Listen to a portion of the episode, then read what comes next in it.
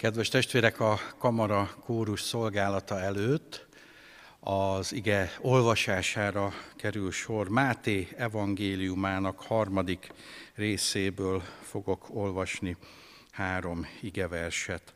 Fennállva hallgassa meg a gyülekezet, tehát Máté evangéliumának harmadik részéből az első három igevers. Ezt olvassuk a Szentírásban ezen a helyen. Azokban a napokban megjelent bemerítő János, és ezt hirdette Júdea pusztájában. Térjetek meg, mert elközelített a mennyek országa. Mert ő volt az, akiről Ézsaiás így profétált, kiáltó hangja szól a pusztában, készítsétek az Úr útját, tegyétek egyenessé ösvényeit. Kedves testvérek, kedves gyülekezet, azokban a napokban bemerítő János prédikálni kezdett Júdea pusztájában. Mikor is voltak az azokban a napokban. Ha Máté evangéliumának második rész végét elolvassuk, az így fejeződik be, amikor azonban meghallotta József, Jézus Krisztus nevelő apja, hogy Júdeában Archelaus uralkodik atya nagy Heródes után, mivel félt oda visszatérni, ezért amikor odaért, abba a városba telepedett le, Názáretben, hogy beteljesedjék, amit a proféták mondottak, Názáretinek fogják őt nevezni és azután jön a harmadik rész. A két rész között a második rész vége az Jézus gyermekkora, körülbelül négy-öt éves korába térnek haza József, Mária és Jézus Egyiptomból, addig ott élnek, és 30 évvel később, egészen pontosan Lukács evangéliumából tudjuk, hogy Tiberius császár uralkodásának 15. esztendejében áll fel, jön fel a pusztából bemerítő János. És mivel tudjuk a történelemből, hogy Tiberius császár Krisztus után 14-15-ben lesz császár, nem nehéz kitalálni, hogy bemerítő János szolgálata Krisztus után 29-ben kezdődik el. És mi ez a Júdea pusztája? Hát nem a sivatag, hanem ez a Holtenger nyugati partvidéke, ami ma is szállodákkal van tele, de egyébként valóban egy kopár síkság volt Jézus Krisztus korában. Ezért is meglepő, hogy az evangélista úgy emlékszik vissza, és ezt örökíti meg, hogy bemerítő János szolgálata olyan sikeres, hogy Jeruzsálemből, Júdeából, a pusztából, de még az északi országrészből is sokan mennek el, hallgatják meg bemerítő János prédikációját, amely röviden összegezve egy evangelizáció volt. Abból indul ki bemerítő János, hogy a mennyek országa, ha tetszik, Isten országa itt van, és kire gondol ő, egészen pontosan megtaláljuk János evangéma első rész, amikor bemerítő János ránéz Jézus Krisztusra, akkor felkiált és azt mondja, ószövetségi profétai lélekkel, de új szövetségi gondolattal, ímé az Isten báránya, aki elveszi a világ bűneit. És kedves testvérek, mivel bemerítő János meg volt arról győződve, hogy Jézus Krisztusban az Isten országa, vagy ahogy Máté szereti írni, a mennyek országa van itt, és a mennyországba jól tudjuk, hogy csak megtérve, újjászületve lehet bemenni, na hát ezért helyezi az ige hirdetésének első mondatára, második mondatára is, és harmadik mondatára is, hogy térjetek meg. És bizonyos értelemben nagyon érdekes, hogy mit jelent a megtérésnek a szava, héberül súb, görögül metanója. Nos, a görög kifejezés azt jelenti, hogy megváltozik a gondolkodásmódod elsősorban Istenről.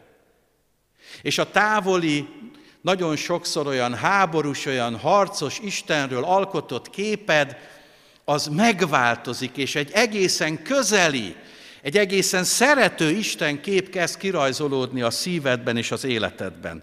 A héten volt egy nagyon érdekes beszélgetésem, úgy általában minden héten van legalább egy érdekes beszélgetésem, de ez azért is aktuális, mert egy Bécsben és a Bécsi Tudomány Egyetem biológia tanszékén dolgozó mérnök ember érkezett haza, és mivel az édesanyja elhunyt, és az édesanyját én sokszor meglátogattam, bár nem a mi gyülekezetünk tagja volt, de sokat beszélgettünk, egy nagyon komoly hívő asszony volt egyébként, felhívott az a fia, aki 65 éves, és azt mondta, hogy lehet lelkész úr, jöjjön át, beszélgessünk egy kicsit. És a beszélgetés közben tudtam meg róla, hogy 2006 óta a koronavírus kutatással foglalkozik.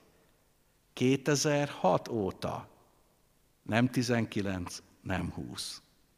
Azóta dolgoznak ki ők tablettás gyógyszereket, most azt mondja, hogy a vakcinásnak van nagyobb tere és lehetősége, és elég sok mindent elmondott ezzel kapcsolatban. Az egyik az volt, hogy lelkész úr, legyen nyugodt, ez a vírus együtt fog élni a világunkkal valahol mindig fel fogja ütni a fejét. Valahol mindig kevés lesz az átoltottság.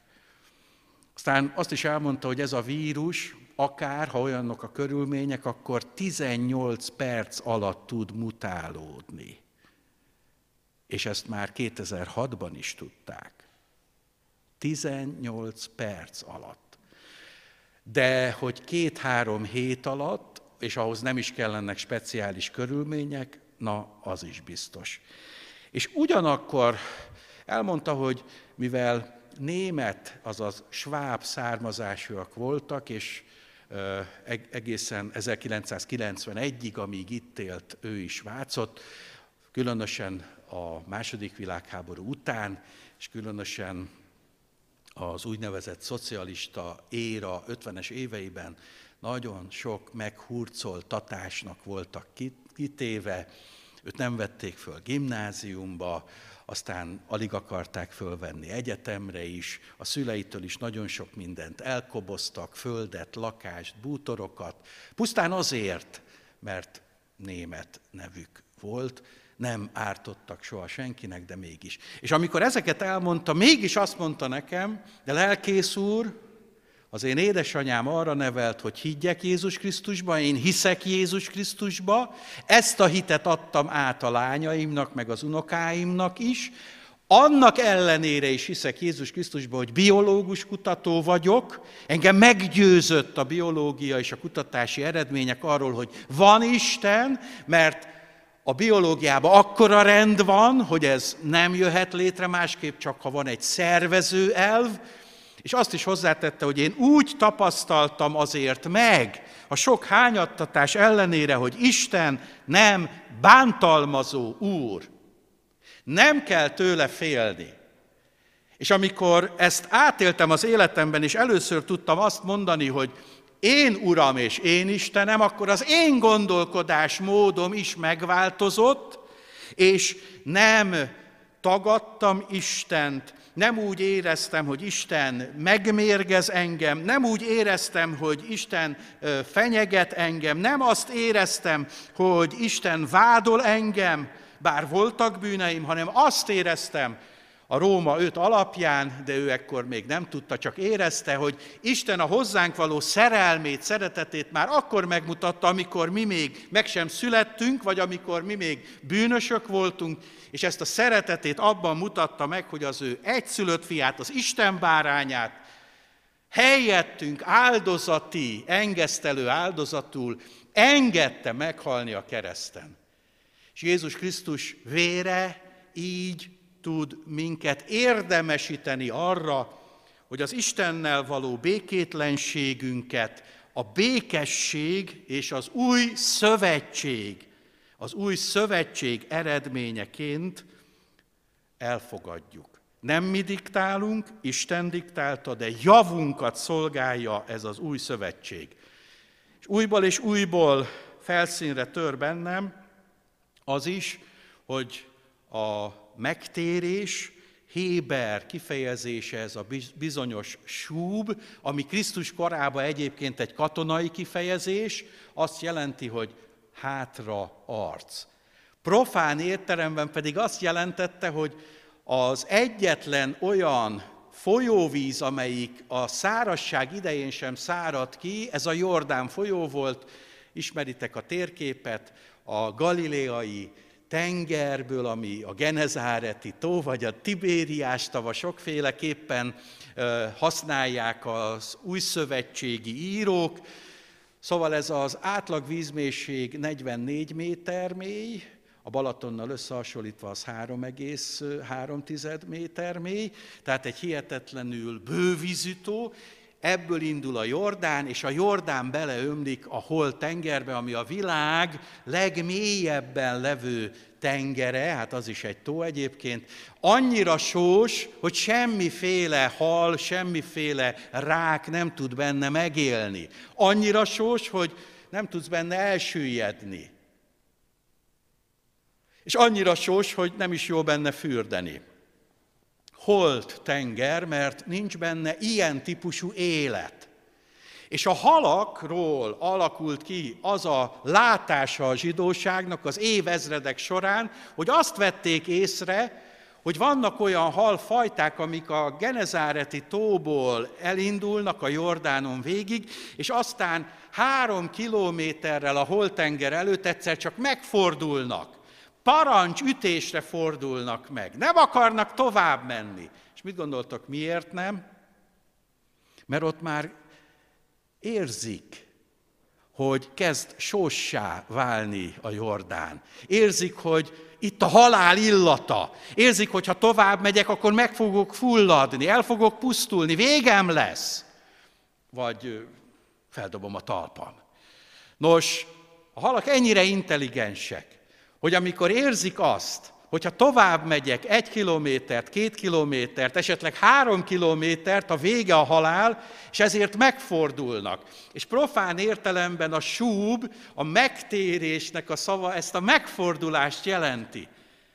És kedves testvérek, bemerítő János metanóját használ, de valószínűleg, ha héberül beszélt, akkor a súbot, és ezért mondja azt, kezdj el hinni Isten országa létezésében, kezdj el hinni, hogy Jézus Krisztus az Isten báránya, kezdj el hinni, hogy az Isten országába te polgári jogra vagy hivatalos, ha megtérsz.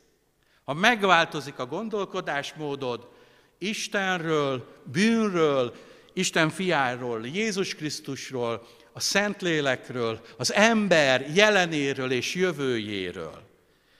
Kedves testvérek, szenzációs az, hogy ahogy a gondolkodásmódod megváltozik, és elkezdesz közeledni az Istenhez, azt fogod észrevenni, hogy ő is elkezd közeledni feléd. Ahogy megváltozik a gondolkodásmódod, egy távoli Istenkép helyett egy egész közeli, majdnem azt merném mondani, egy baráti Istenkép kezd kialakulni a szívedben és az életedben, de jelzem, hogy nem a slangben használt haverom Jézus Krisztus, hanem ő az Úr, én pedig lehetek először a teremtménye, a megtérés után pedig a gyermeke. És kedves testvérek, olyan csodálatos, hogy amikor az ember gondolkodásmódja megváltozik, és hit fakad, hit fakad a szívébe, és aztán később ez a hit, mint élő folyamok bősége ömlik belőle, akkor valóban legalább két dolog megváltozik az életében. Az első megváltozik az élet felfogása. És amit előtte drágának tartott, és mit tartanak drágának a körülöttünk élő emberek? Figyeld meg, ha egy rendelő intézetbe kezd az ember beszélgetésbe, a vége mindig az, főleg ha nem leplezem le magam, hogy ki vagyok. Egy a fontos, az egészség.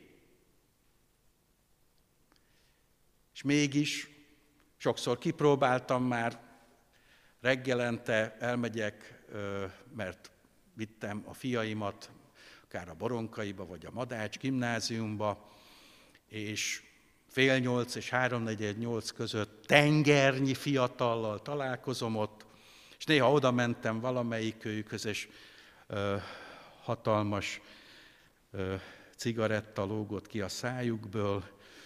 Szemmel láthatóan látták rajtam, hogy idősebb vagyok, de nem köszöntöttek, hogy jó reggelt, én üdvözöltem őket udvariasan, napszaknak megfelelően, és csak ennyit mondtam, a dohányzás súlyosan károsítja az egészséget. Miközben lehet, hogy ennek a fiúnak a nagymamája meg azt mondja nekem itt a rendelőintézetben, semmi sem számít, csak, csak az egészség. Ugye? Hát ezt miért nem mondja el az unokájának? Meg 15 évesen, mondjátok meg nekem. Miért kell? Aztán nagyon érdekes, hogy küzdünk sok minden ellen, és mégis 880 ezer, ha jól emlékszem, győző majd javíts ki, alkoholista országában élünk. Akik nem úgy néha-néha néznek a pohár fenekére, hanem elég gyakran. Tönkretéve a saját májukat, tönkretéve adott esetben a házasságukat, tönkretéve a gyermekeiknek a lelkét, tönkretéve a családi kapcsolatokat, és nagyon sokszor még a munkahelyüket is elveszítik. Arról nem is beszélve, hogy milyen kockázatos az, ismerek egy sebészt, aki csak betintázva tud műteni, mert akkor nem remeg a keze. Hát nem szeretnék vakbél műtét esetén, vagy bármilyen műtét esetén ez alá, a doktor alá úgy feküdni, hogy ő majd szikét fog. Döbbenetes, döbbenetes. Nos, kedves testvérek, az igen nem azt mondja, hogy mint a világ, hogy a legfőbb kincs az egészség. Persze mondja, hogy él józanul, de nem ez a legfőbb érték. Aztán mennyire megfigyeltem, testvérek, lehet, hogy rossz a megfigyelésem, hogy mostanában nagyon sok ilyen nagy autót látok, és olyan sokszor ilyen nagy autóból ilyen kicsi, pici, apró ember száll ki. Úgy azt érzem rajta, hogy úgy akar kompenzálni. Ha nem nőttem kosaras magasságra, legalább az autóm legyen nagy. Aztán mennyire érdekes, amikor találkozom olyan emberrel, aki pólóban van, és legalább 280 ezer forint értékű aranylánc van a nyakába. Tudjátok, ez a szép kocka lánc, amivel szerintem ölni lehetne. És hadd ne soroljam föl, hogy mennyire, mennyire az ember ilyen teljesen, most így mondom, teljesen felesleges státusz szimbólumokkal halmozza el magát, mert azt gondolja, hogy ez a fontos. És jön, Isten igéje, jön egy 2000 évvel itt a Földön élt egyszerű ember, aki még az öltözetében is hasonlított Illés profétához, és azt mondja, nem ez a fontos, nem az egészség, nem a gazdagság, nem a vagyon, nem a státusz szimbólum, hanem az, hogy megváltozott a gondolkodásmódod, azaz megtértél, és Isten szent lelk által újjászülettél, vagy még az a véleményed Istenről, hogy Isten bánt engem, Isten nem törődik velem, sőt, nincs is Isten, minek egyáltalán Istenes életet élni. Most kedves testvérek, van igaza a Szentírásnak abban, hogy tényleg ez az egyik és a legfontosabb kérdés az életünkben. Pontosan azért, mert Jézus Krisztusban elérkezett az Isten országa, ami nem egy ö, földrajzi hely. Nem tudjuk elmondani, hogy Isten országában milyen hegyek, folyók, tavak, vagy milyen tengerpart van, mert nem ezt jelenti. Isten országa azt jelenti, hogy kié a hatalom abban a birodalomban. És Isten országa itt van közöttünk, Jézus azt mondja a tanítványoknak, hitáltal ti bennetek van, és ti bennetek nekem van hatalmam. Azaz, kedves testvérem, barátom, ha újjá született ember vagy, akkor a te életed jó helyen van, mert Isten országának gyermeke vagy. Ezért Isten az Úr, és Isten rendelkezik teljes hatalommal az életedben.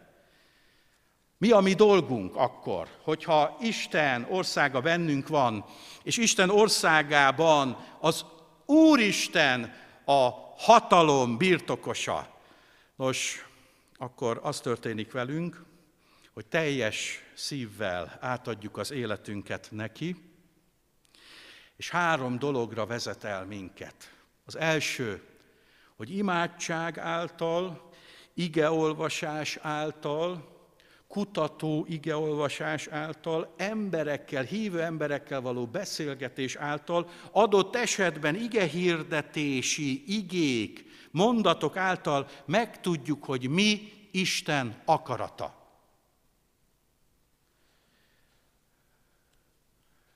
És csak egy példa. Püspök Szilágy ugye a mi fíliánk. És él ott egy fiatal ember, aki Budapestről költözött vissza Püspök Szilágyra. És sok éven keresztül, amikor vettük az úrvacsorát, akkor ő nem vette, mert sok éven keresztül eltávolodott Istentől. És most, amikor legutóbb mentem úrvacsorát osztani, ez múlt vasárnap volt, ha jól emlékszem, akkor ő is felállt. És vette a kenyeret, és vette a poharat. És utána, amikor vége volt a tiszteletnek, és én már indultam volna vissza Vácra, akkor odajött, és azt mondta, Attila, téged használ Isten szent lelke. Nem tudtam, hogy most mit mondjak erre. És mondtam neki, hogy hát folytasd, mert még egyelőre nem értem. És azt mondja, hogy két hónappal ezelőtt volt egy ige hirdetésed, és semmi más nem jegyeztem meg abból, csak azt, hogy szövetség. Hogy az Úrral való szövetség. Az Úrral való szövetség, amit a megtérésemkor kötöttem. És miközben te prédikáltál, én ezt az egy szót vittem tovább, és Isten nekem szegezte a kérdést, hogy most alá tudnád írni ezt a szövetséget? Én aláírtam, és én szeretlek, mondta neki Isten szent lelke. És amikor hazament, akkor összetört a szívébe, és azt mondta, Uram, ha nem változom meg, akkor nem tudom aláírni. És Isten azt kérte tőle, hogy tedd le a bűneidet, és hagyd el. És letette a bűneit, és elhagyta. És a következő héten rendezte az életét. Elmondta a gyülekezetnek is, hogy mit tett vele Isten, és kérte azt, hogy hadd úrvacsorázzak veletek. És honnan indult az egész? Onnan, hogy egy szót Isten, a Szentlélek Úr, Isten a szívére helyezett. És ez ez volt, szövetség.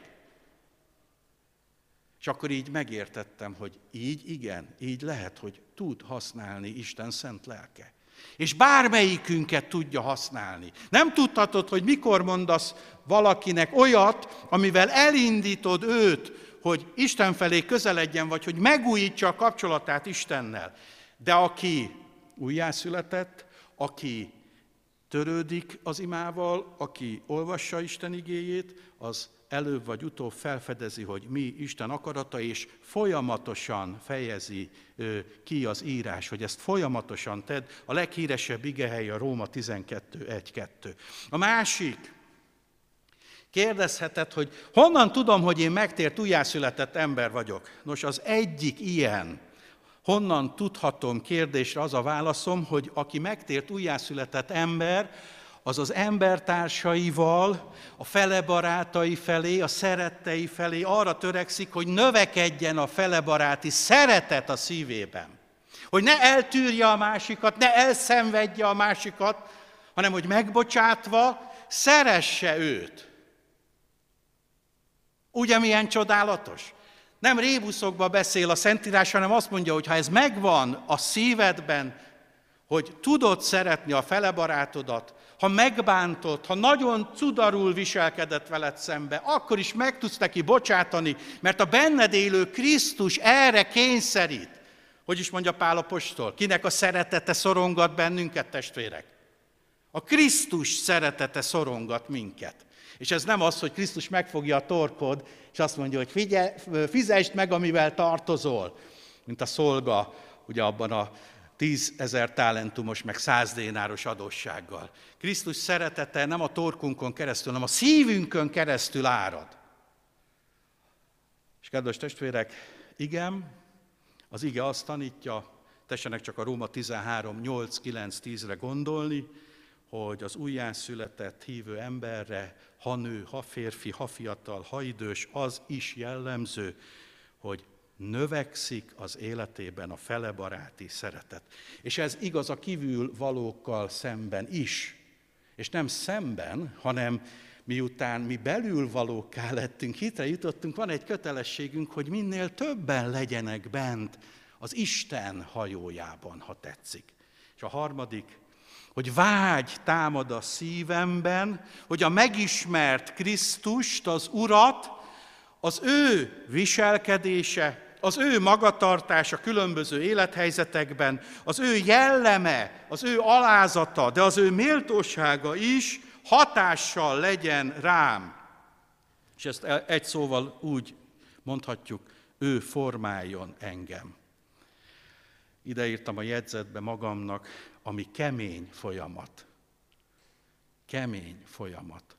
Néha fájdalommal jár nekünk, és most így mondom, vesződtséggel Istennek, hogy átformáljon, hogy meggyőzzön, hogy szabaddá tegyen, hogy neveljen. De ezt azért teszi, és ezt is a korintusi levélből idézem, hogy a világgal együtt elnevesszünk azon a napon, hanem életet nyerjünk. Kedves testvérem, kedves barátom, kedves gyülekezet, olyan jó lenne, ha lenne ilyen vágy a szívünkbe. Uram, formálj a te terved és akaratod szerint. Nézzétek, itt ebben a földi életben, ha csak elmegyünk fodrászhoz, és azt mondjuk neki, hogy vágd le a hajam, ott is egy 20-25 percig valaki formál bennünket. Én épp a héten voltam, és ahogy ott vágták a hajam, felhívott a nejem, ezt kötelező felvenni, és mondtam neki, hogy épp a fodrásznál ülök, és nem ismerek magamra. Olyan új lesz a fejem, hogy Kati, mondj valami jelszót, hogy majd felismerj otthon. Pedig ez csak egy olló meg egy fésű. Aztán amikor valaki úgy érzi, hogy a testtömeg indexe kicsit nagyobb, és elkezd fogyózni, és egy régi barátjával találkozik, aki előtte látta őt csak, akkor úgy összecsapja a kezét, és azt mondja, hogy ú, lefogytál. Pedig ez csak a test. Nos, hadd mondjam azt, hogy Jézus a szellemünkön keresztül formál minket, és ez örökké megmarad. Örökké megmarad. És hogyha elég engedelmesek és elég hívők vagyunk, akkor ő felkészít a vele való találkozásra. Ezért formál, meg azért, hogy azt a bizonyos nemes harcot meg tudjuk harcolni, és a hitünket minden körülmények között meg tudjuk tartani erre hív bemerítő Jánoson keresztül a 2000 éve mindig aktuális igehirdetés. Térjetek meg, mert itt van az Isten országa. Legyen így. Amen.